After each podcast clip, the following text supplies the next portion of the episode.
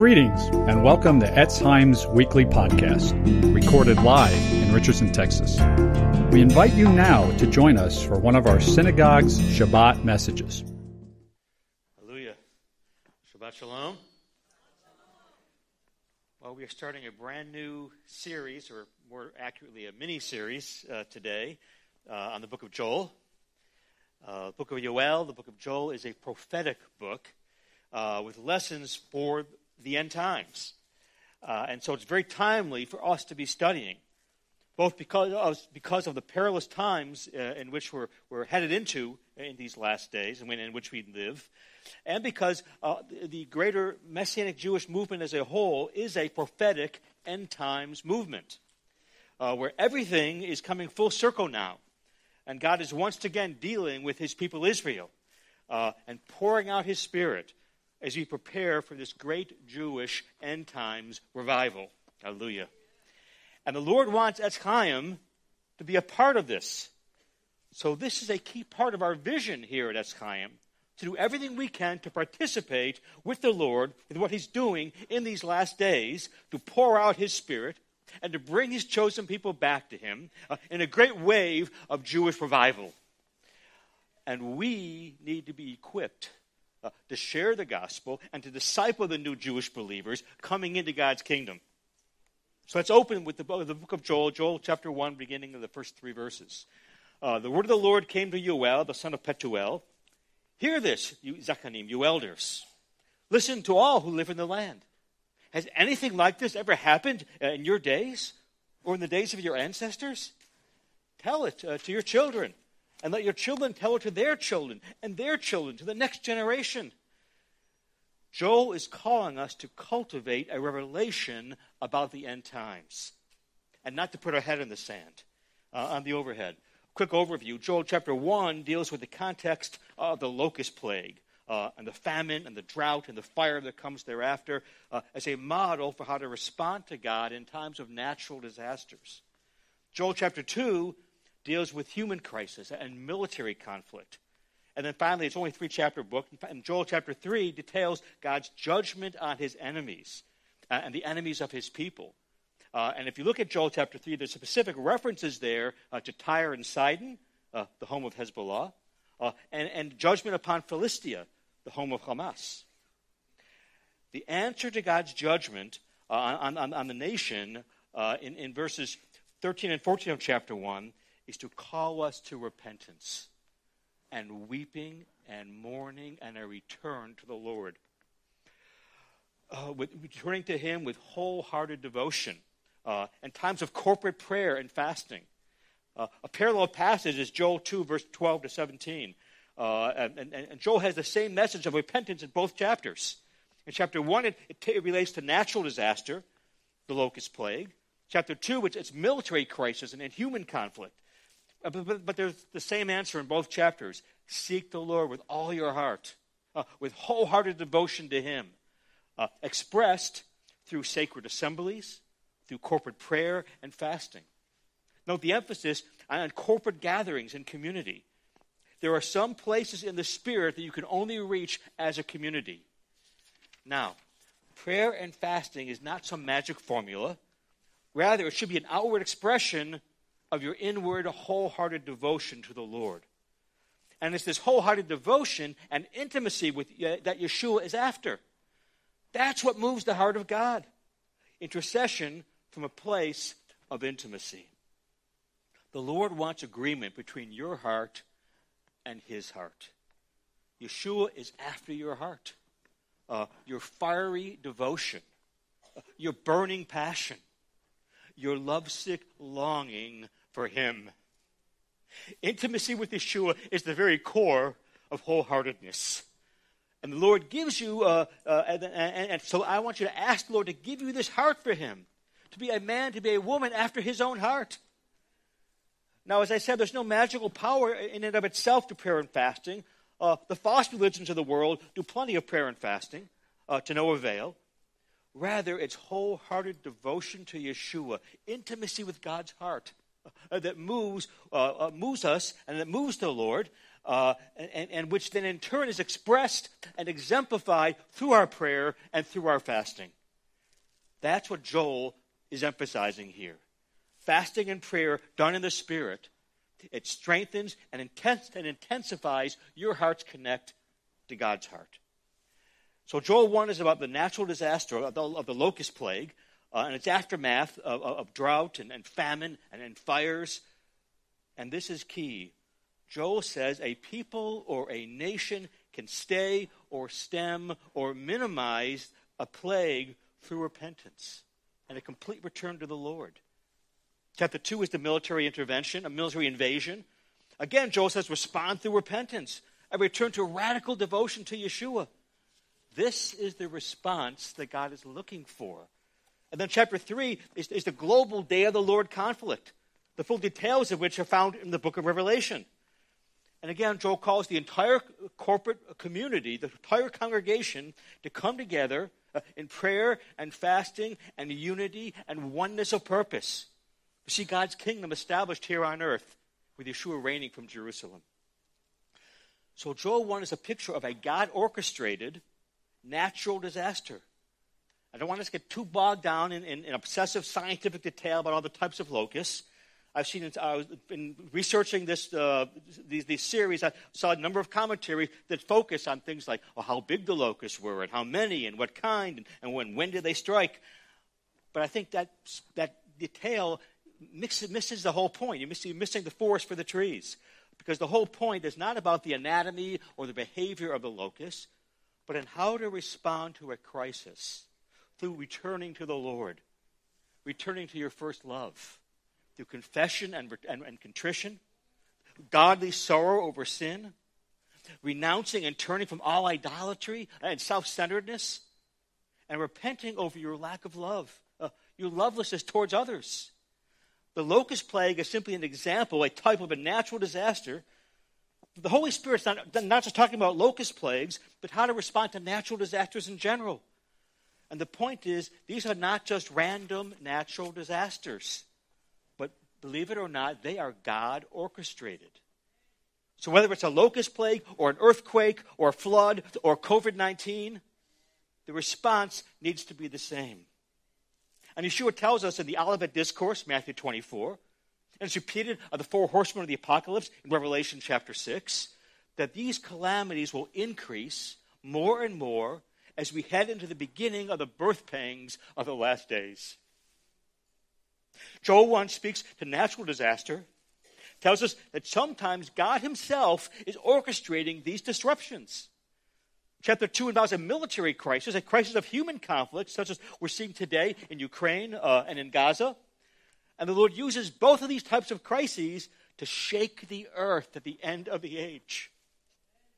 And we are called to respond with a corporate return to God. With weeping, with fasting, with supplications, with groaning, crying out, uh, intercession, repentance. Calling our people Israel, calling our nation of America back to the Lord. We're called to become beacons of light with a message of hope and the gospel of salvation in Messiah Yeshua. And Yeshua warns us that what will happen in the last days, and it parallels the book of Joel. Uh, and he's raising us up. Not just our evangelism team, but, but everyone, uh, to preach this gospel of hope uh, and, and, and redemption and salvation and rescue in Yeshua, the Jewish Messiah. Revival is coming. Etz Chaim, we, you, and I need to prepare our hearts. And the voice of the Lord is being awakened and stirred up among our people. This war in Gaza has the people crying out to the Lord. Uh, they're beginning to realize there is no salvation or protection uh, or safety without him.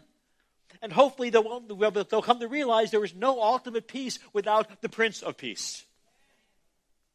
And Yeshua wants you uh, to be ready with answers when calamity strikes. That's what the book of Joel is all about. So let's look at Matthew twenty-four, beginning in verse seven. Uh, nation will rise against nation, uh, and kingdom against kingdom. That's the message of Joel chapter two. There'll be famines and earthquakes in various places. That's the message of Joel one. These are, the, are the, these are the beginnings of birth pangs. These are the events leading up to the Great Tribulation, preceding the return of Messiah. Natural disasters and military crises orchestrated by the Lord. This is the offense, by the way, the offense of Joel's message, that God is behind these trials and tribulations. But Joel is very clear here. Look at Joel one, verse fifteen. Alas, for that day, for the day of the Lord is near. It will come like destruction from whom? From the Almighty. So imagine you're being interviewed on Fox News. And the reporter asks you, sir, what do you think about all these things happening right now, all these disasters, these crises? And you give an answer by quoting Joel one fifteen. Alas, for the day of the Lord's at hand. It will come about as destruction from the Almighty. Now, you can say to this reporter, oh, it's from the devil. They'll smirk, they'll mock. Uh, you can say, well, evil people did this. They may agree. But when you say God did this, that it was a judgment from the Almighty, they will be angry and they will gnash their teeth at you. Because if God is doing this, the implications are great. The implication is that the Lord is holy, that he's a God of justice. And the implication is that we are not right with God. And the Lord is trying to get your attention. That's not the message the world wants to hear. In Revelation six, we have described the breaking of the seven seals, and the releasing of war and famine and death and destruction and plagues and earthquakes, heavenly and heavenly disruptions. And the text says, very explicitly, the text says it's the Lamb who opens these seals. It's Yeshua who unleashes these judgments. Revelation six is a parallel passage to Matthew twenty-four. And the key point is that Yeshua, it's Yeshua himself orchestrating these events. And he's basically describing the same events that are depicted in the book of Joel. It's the Lamb who opens the seals. It's the Lamb of God who opens the seals and unleashes the judgments. The Lamb of God is not only meek and mild, he's also a warrior. The scriptures say, Adonai ish milchama. The Lord is a man of war. Yeshua's judgments are ultimately for the purpose of removing everything on this earth that hinders or opposes his kingdom and his reign from Jerusalem. He says, look at my scars. I'm the Lamb slain before the foundation of the earth. And I'm judging the earth to cleanse it and to prepare it for my Messianic kingdom. Uh, because I'm king of the Jews. And I'm king of the whole earth. Adonai Olam, master of the universe. I came as a suffering servant, he says, but I'm returning as a conquering king, as king of kings, as Lord of lords. And through these judgments, Yeshua says, I'm calling all men to repent. I'm giving them one last chance to repent. And that's the offensive message to the world. Uh, and the fact that the Lord Almighty is bringing these, these offenses is also very offensive to many believers as well. But Joel is very clear. God told Joel, tell them I'm the one doing it. Don't water it down.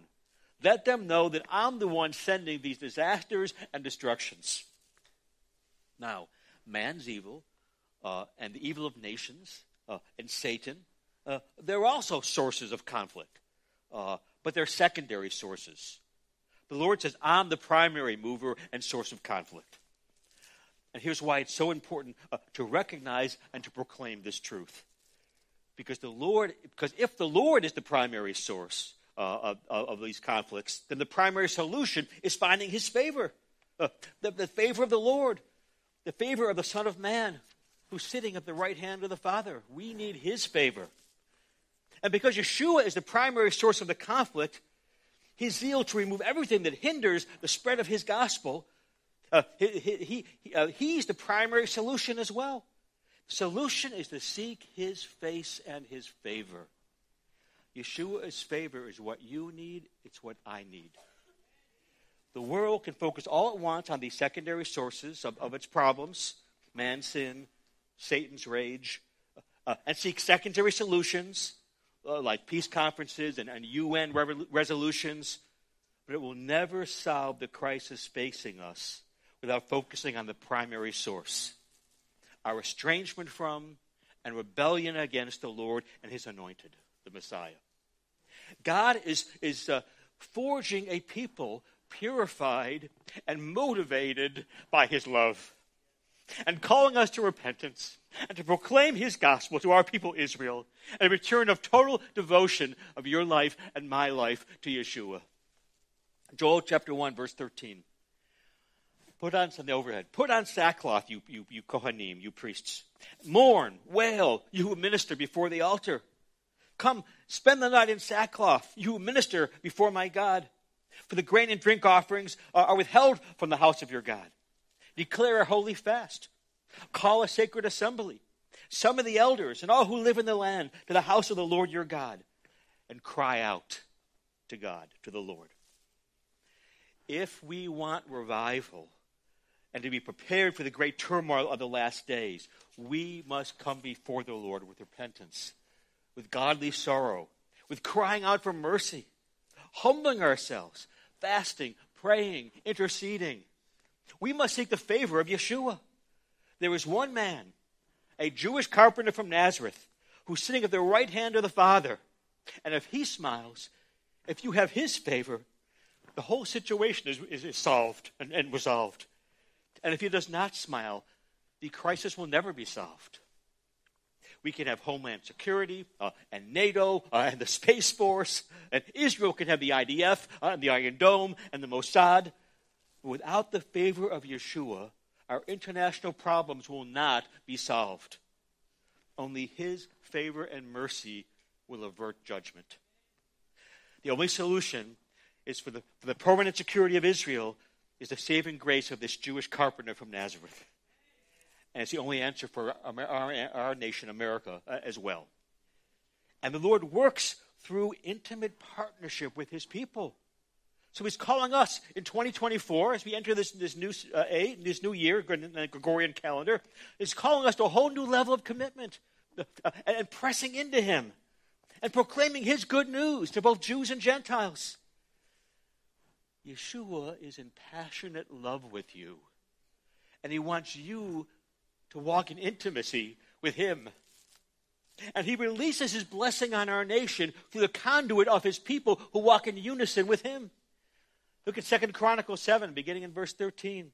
The Lord says, when I shut up the heavens so there's no rain, or command locusts to devour the land, or send plagues among my people, if my people, who are called by my name, will humble themselves and pray and seek my face and turn from their wicked ways, then I will hear from heaven, and I'll forgive their sin, and I'll heal their land.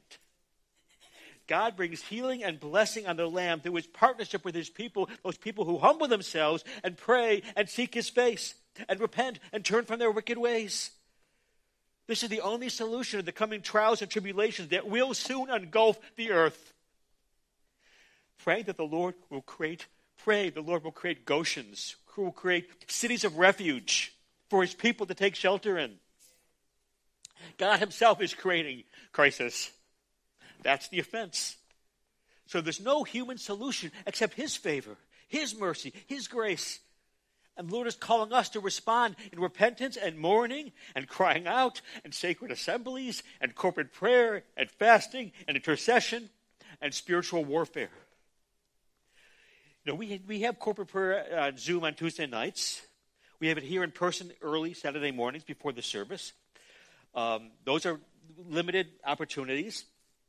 So I'm, I want so, so so today from the pulpit, I am wanting to encourage uh, the men's group, Uh, and the women's group, and the adult Bible study, uh, and the young adult group, and the Hispanic group, uh, and, and, and the new youth group, uh, and the music team, uh, and, and the drama team, to take time and to make time for prayer.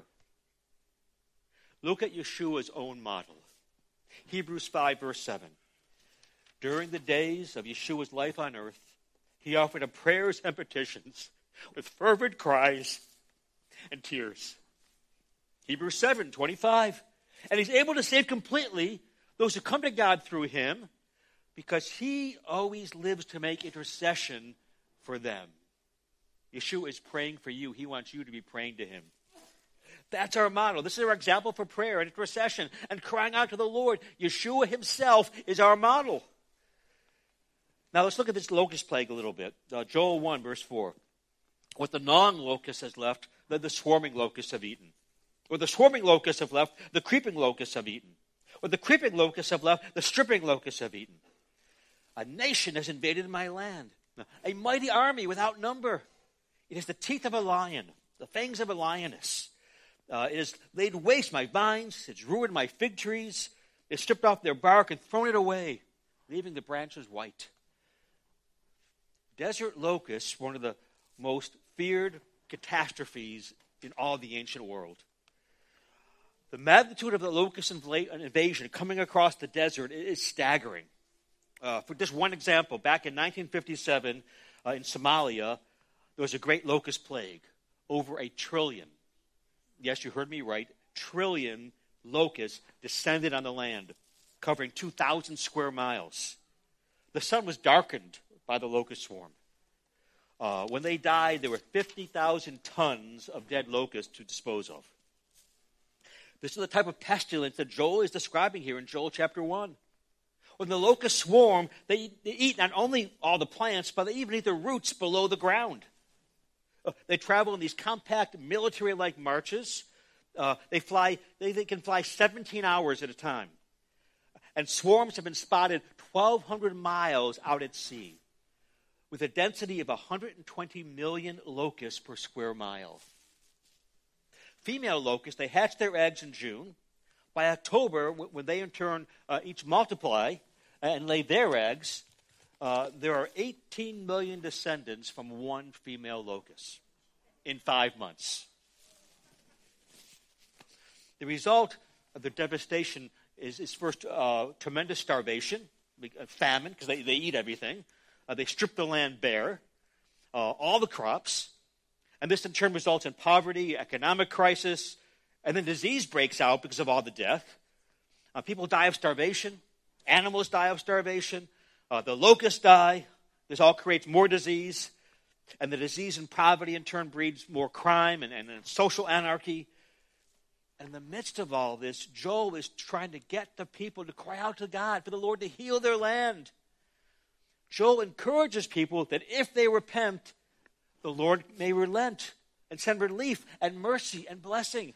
Look at Joel two fourteen. Who knows? The Lord may turn and relent and leave behind a blessing. The Lord says, my judgments can be minimized and cut short, but it depends on your response. With your true heartfelt repentance, it, uh, the Lord says, I may relent, I may change my mind, and send forth blessing in place of judgment. So the Lord, the Lord is calling us to fulfill our, our priestly role of, of prayer and intercession uh, and standing in the gap. Look at Yehezkel, Ezekiel uh, twenty-two, verse thirty.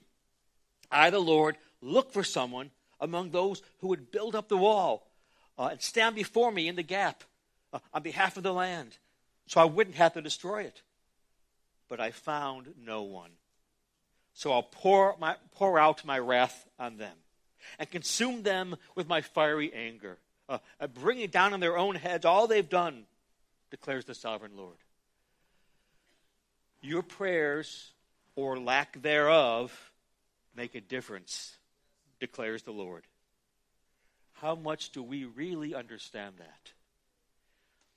Joel two, beginning in verse thirteen to fourteen, is the high point of the book of Joel. And it says this, rend your hearts and not your garments.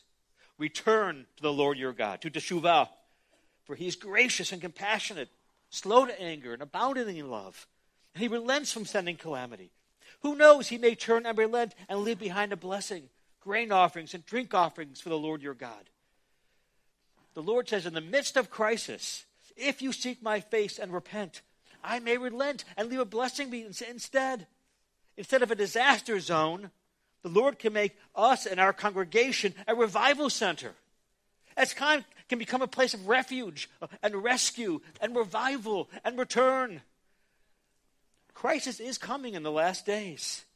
And we see the, the beginning of the birth pangs already.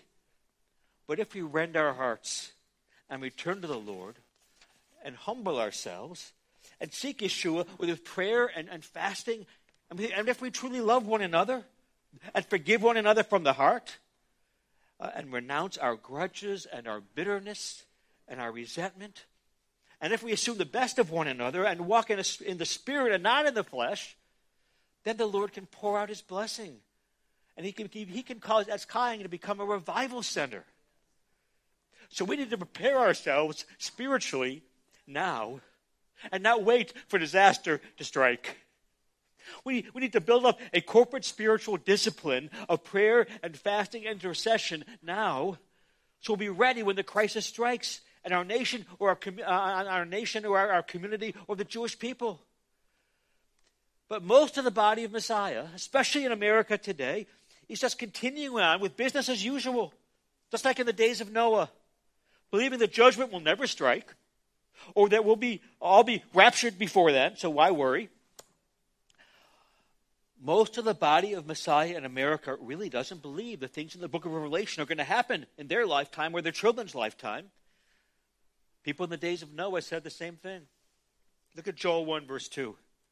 Hear this, you elders. Listen, all who live in the land. Has anything like this ever happened in your days or in the days of your ancestors? Joel asked, has anything like this ever happened? It's unprecedented, he says. Uh, th- th- there's nothing of this magnitude, this locust invasion th- that you've ever seen. The point is, just as with the locusts, in the last days, it will not be business as usual. Joel one, beginning in verse eight. Mourn like a virgin in sackcloth, grieving for the husband of her youth. The grain offerings and drink offerings are cut off from the house of the Lord. The fields are ruined. Uh, the, the ground is dried up. The grain is destroyed. The new wine is dried up. The olive oil fails. Despair, you farmers. Wail, you vine growers. Grieve for the wheat and the barley, because the harvest field is destroyed. Surely the people's joy is withered away. Joel says you've never seen anything like this. Likewise, in the last times, the Lord is going to dramatically break out on this planet Earth, and he's going to go to war against his enemies. Think of the ten plagues. He will, just as of the ten plagues, the Lord will get the attention of the evil rulers of this world with the plagues that are coming, including, by the way, our own government officials who are, who are overturning God's laws left and right. Uh, destroying marriage and the family uh, and biblical morality, even the, the creation basics of men and women. They will not be spared. Has anything like this ever happened? Joel asks. Now, the locust plague of Joel one and then the military invasion of Joel two were unique. How much more so will the events described in the book of Revelation be unique? They will surpass the events, even those events described in the book of Joel. Uh, The Lamb of God will do whatever it takes to awaken mankind and to get our attention. The greatest revival this world has ever seen is coming. But also, at the same time, the greatest disaster the world has ever seen is also just around the corner. It's like the opening line of Charles Dickens' A Tale of Two Cities. It was the best of times, it was the worst of times. The best days and the worst days for planet Earth are yet to come. The best days for America and the worst days for America are yet ahead. And the best days for Israel and the worst days are yet to come. And we need to be salt and light. That's Chaim. We need to return to the Lord, to Yeshua, the lover of your soul. We need to return to him with, with wholehearted devotion uh, and with fiery zeal, and with burning passion, and with lovesick longing. It's a cry of for intimacy with the Lord. Yeshua says, I want your heart. Uh, I want your heart to be connected to my heart. I want you to come and commune with me daily, to spend time with me, to grow closer to me. It's all about your heart. We come to Yeshua, uh, we come to Yeshua with, with fasting uh, and prayer, because it tenderizes your heart. Uh, and it opens up your spirit to, to, to receive more from him. Yeshua is the God of the burning heart. Uh, and he wants to partnership with the uh, people of the burning heart. He wants the fellowship of the burning heart. So ask yourself today, where is my heart with Yeshua? Am I pursuing him with full devotion? If others saw my relationship with Yeshua, uh, and the time I spend with him, or the time I, that I, I don't spend with him, would they say that Yeshua and I are madly in love? Would they say that if they saw our, my relationship, Yeshua and I? And also ask yourself about the second great command. How's my love walk with others? Am I walking in love with members of my own shul, with members of my own family? Have I gone the extra mile to express and verbalize and, and demonstrate that love? Where is my heart? Etz Chaim, we need to be gripped by Joel's message of wholehearted devotion and return to returning to the Lord, and corporate assemblies, and mourning over sin, prayer and intercession, fasting, crying out to Yeshua for revival, for mercy, for deliverance from judgment, for repentance. On the road to Emmaus, Luke twenty-four, the disciples uh, said when they heard the words of Yeshua that their hearts burned within them. That is what we need, for our hearts to burn within us at this revelation that the book of Joel is giving us of both crisis and revival that is coming, and how we can be spiritually prepared as a people. We need to become the fellowship of the burning heart. Ask the Holy Spirit, the Ruach HaKodesh, to impart this prophetic message of God to you. Joel says to hear this message and tell it to your children. Joel one, verse two. Hear this, you elders. Tell it to your children. Let your children tell it to their children. Uh, on the overhead, this is a, a five-fold message. Number one, Joel says, glory is coming. Signs and wonders. Uh, a spirit of prophecy. Revival. Look at Joel two twenty-eight. And afterwards, I'll pour out my spirit on all mankind and all people. Your sons and daughters will prophesy. Your old men will dream dreams. Your young men will see visions. Uh, even on my servants, both men and women, I will pour out my spirit in those days. God promises to pour out his Holy Spirit upon you. This is going to be the greatest outpouring in history. This coming last day's revival will surpass Acts chapter two and the whole book of Acts. On the overhead, number so number one, glory is coming. But number two, crisis is also coming. It's also going to be the, not only the greatest revival, but also the greatest tribulation in the history of the world, called the Great Tribulation. Number three, wholeheartedness is required. Wholehearted return to the Lord in lovesick devotion to Yeshua. Number four, we serve a God of, of compassion uh, and grace and mercy for his people. Uh, he is the judge, but he's also a God of compassion and loving kindness and grace. Chen, Rechamin, Chesed. And number five, history can be changed as we respond in obedience and repentance. In Joel, the Lord says, I may relent and leave a blessing behind. The Lord relented of his judgment on Nineveh when they repented. We need to similarly cry out to the Lord to have mercy on America uh, and, and for us to call our nation and especially our corrupt and godless leaders to repentance. This is the fivefold message of the book of Joel. Crisis is coming, but so is revival. Wholehearted commitment to Yeshua is required. The Lord's compassion and gracious. And if we fast and pray, uh, and if America repents, judgment can be spared uh, or delayed uh, or minimized. Uh, or portions of America uh, can be spared. Whether we can be cities of refuge. We must be a prophetic people and call our nation to repentance and return to the Lord. Joel says, the Lord says through Joel, history can be changed. Etz Chaim, we must feed our spirits on these truths. For the Messianic Jewish movement to be a prophetic end times revival movement.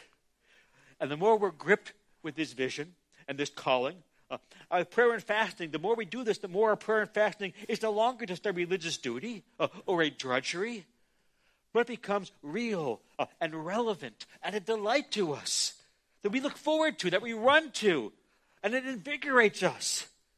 And our heart communes with and touches God's heart. When we get gripped by this fivefold message of Joel, prayer and fasting becomes an invigorating participation with God's heart. It's relevant. It's real. Uh, there's life in it. And, you know, this will transform your prayer life uh, because you'll know that your prayers make a difference, that you can touch God's heart. You can change history. That Yeshua desires and longs and yearns for you to come to him in prayer. Then your soul will run. Will run with passion to commune with Yeshua. Uh, he is the lover of your soul. Let him capture and captivate your heart today. But not everyone will understand with or agree with this. Look at Second Peter three, verse three. Above all, you must understand that in the last days, scoffers will come, scoffing and following after their own evil desires. They'll say, where's this coming he promised? Ever since our ancestors died, everything goes on just as it always has, since the beginning of creation. Peter warns us that scoffers are going to, to resist this message of the last days and the coming of the Lord. Uh, there'll be scoffers uh, and doubters and mockers, both inside the body of Messiah as well as outside, both those in the world and those who identify themselves as believers. They will have a cynical, jaded spirit full of unbelief, a scoffing spirit. There is much of this in the body of Messiah today. They say, where's this great revival you're talking about? And where's this crisis you're warning about? We don't see either one. But Peter says, know this. These scoffers, they will come in the last days, and they will walk according to their own lusts. Uh, they won't have a vision for what the Lord's doing. They'll have a vision for more money uh, and more pleasure uh, and more power and more popularity uh, and more personal peace, and for their own agenda rather than God's. And these scoffers forget what Peter says next. Look at Second Peter three, verse five. They willfully forget that God judged the earth in the past through the flood, and that he will judge it in the future through fire, to destroy the ungodly. The word of God will be fulfilled. And note the warning for us to be, uh, becoming lukewarm. He also warns us. Look at Zephaniah one, verse one. At that time I will search Yerushalayim with lamps, and punish those who are complacent, who are like uh, wine left on its dregs, who think the Lord will do nothing, either good or bad. The Lord says, I will punish the complacent that have a lukewarm, indifferent, stagnant spirit, uh, who say the Lord won't act in the affairs of men, who say there'll be no great revival among the Jewish people, and there'll be no great judgment on the enemies of God or the enemies of Israel. But the Lord, through Joel, is telling us that he's saying, listen up, because it's coming. The great day of the Lord is coming, like a thief in the night. We must therefore embrace this fivefold message from the book of Joel. We must ask the Lord for a spirit of revelation of the power of prayer and fasting and repentance and humbling ourselves before him and seeking his face and turning from our wicked ways, and asking the Lord to heal our land. The greatest crisis in America today is not what's happening in Washington, D C Uh, and it's not just the not the wokeness of the deep state and Hollywood and academia and media. The greatest crisis is in the body of Messiah. It's our lack of commitment to the Lord uh, and not being willing to stand up and to, st- uh, to and to stand against those who, who are this evil that's engulfing our land. Uh, you know, it's appalling how many churches won't even condemn Hamas uh, and won't even and won't support Israel's right to self-defense. Our nation's problems will not be addressed until God's people first repent and stand for righteousness and stand in the gap in intercession. Judgment begins in the house of the Lord. That's the message of Joel. And then finally, look at Joel one, verse three. Tell it to your children. Joel says, teach your children this message that God's glory is coming, that crisis is also coming, but that wholehearted, fiery devotion to Messiah, burning passion for Yeshua will make a difference. Every child needs to be filled with this understanding. You know, a child's spirit is, is like wet cement. Whatever you write on the wet cement, they'll consider as true and normal. Our children are little open spirits. They're, they're teachable. They're, they're moldable in a good way. it's an awesome stewardship that we have as parents and as teachers and as role models. We need to teach these truths to our children so they will think and understand that it's normal to believe in the coming of God's glory uh, and a great end times revival. And they'll be prepared uh, for the crisis that's also coming. Uh, and that prayer and fasting, uh, that this is what God's people do. And everyone they know who's older, they see doing it. Uh, and they, therefore, likewise, they embrace it. Uh, this creates a positive spiritual culture uh, and spiritual environment that welcomes sovereign moves of God. And it drives out the scoffing, skeptical uh, spirit as well. It drives out the complacent, lukewarm spirit before it takes root in your children. There is a spiritual environment, a spiritual culture the Lord wants us to establish and to cultivate here at Etz Chaim. We must raise up a community and a generation with a believing spirit, with an expecting spirit, a, a spirit of faith and trust in Yeshua and his word. And we need to guard our children from the demonic and ungodly influences that are all around them, uh, like TikTok, uh, unfiltered internet, uh, the public, that is government-run school system. You know, our school system once, long time ago, served the purposes of God, or, or at least were not hostile to them. But now they openly war against the Lord and his word. Our public schools are filled with indoctrination into Marxist-based uh, critical race theory, that pits children against each other based on the color of their skin and separates everyone into these oppressor and oppressed groups. That they push this diversity, equity, inclusion, which does the same thing, which mandates results based on what outward group you belong to and not based on merit or equal opportunity. The schools, they aggressively push the, the L G B T Q agenda uh, with pornographic books in the school libraries, And, and teachers secretly helping students to transition to another gender behind the parents' backs. And anyone who speaks up against this is canceled uh, and disciplined and censored. And countless believers send their children to these public schools to be indoctrinated against everything that they've been taught at home uh, and taught at shul about faith uh, and God and the Bible. Then those same parents will spend their life savings, will send their children to colleges to receive years of, of intense indoctrination aimed at undermining and undoing everything the parents have spent the previous years accomplishing. The reality is rank apostasy and immorality and, and, and intersectionality and Marxism has taken over our public schools. And we must be willing to pay the price to resist it. Resisting ungodliness in your workplace can lead to suspension, re-education sessions, firing. Resistance in your profession can lead to revoking of your credentials and your licensing. Resisting in your school can lead to suspension and discipline and expulsion. These are not hypothetical risks. These, this is already happening all over America. Nevertheless, we must count the cost and stand for righteousness, and resist and separate. And this issue of separation is becoming more and more critical. You who are parents have the most sacred trust in the world, raising up your children in the Lord. And you will need to pray and to make the choice as to whether it's right and whether it's of God to, to, to send your children to public, that is government schools, government-run, government-controlled schools, where, where they're more and more being indoctrinated against their faith. Or whether you will try to seek other alternatives, uh, private schools, home schools, homeschool co-ops. I would love one day when, God willing, we have our own building for Etz Chaim to sponsor its own school. Any, I'm sorry. And this same principle applies also to other realms of society as well.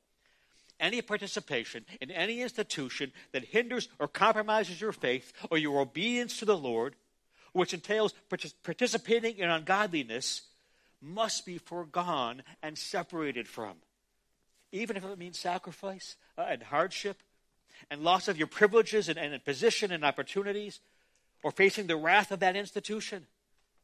Because our future and our hope is not in the hands of any institution, but in the Lord.